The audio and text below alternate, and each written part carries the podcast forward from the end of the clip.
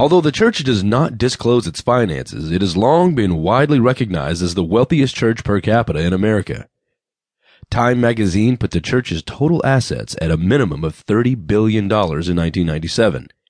In their 1999 book, Mormon America, investigative journalists Richard and Joan K. Ostling conservatively estimated church assets at at least 25 to 30 billion dollars, adding it was likely well beyond that.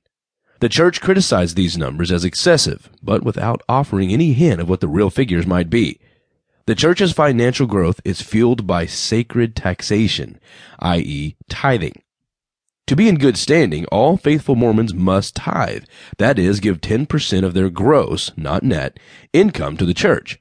And it's not unheard of for Mormons to pay a double tithe. The Ostling's research concluded that as of the mid 1990s, annual tithing revenue was likely between 4.25 and 5.3 billion dollars. That's billion with a B, not an M, annually. The Ostlings also found that in addition, the church also owns a surprisingly large amount of lucrative commercial investments, managed mostly through its Deseret Management Corporation.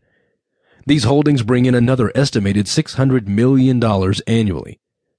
They include an estimated 6 billion or more in stock and bonds, several insurance companies including Beneficial Life, a company with 16 billion dollars in insurance and assets of 1.6 billion dollars.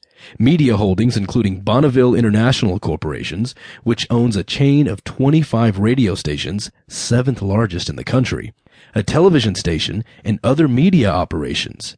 Hawaii Reserves, which manages extensive real estate developments in Hawaii, such as the Disney-esque tourist trap Polynesian Cultural Center, the major source of PCC's labor force, Brigham Young University Hawaii, and more than 150 farms and ranches, including the largest cattle ranch in America, making the LDS Church one of the biggest landowners in the nation, with around 1 million acres of farm and ranch land, roughly equal to the size of the state of Delaware.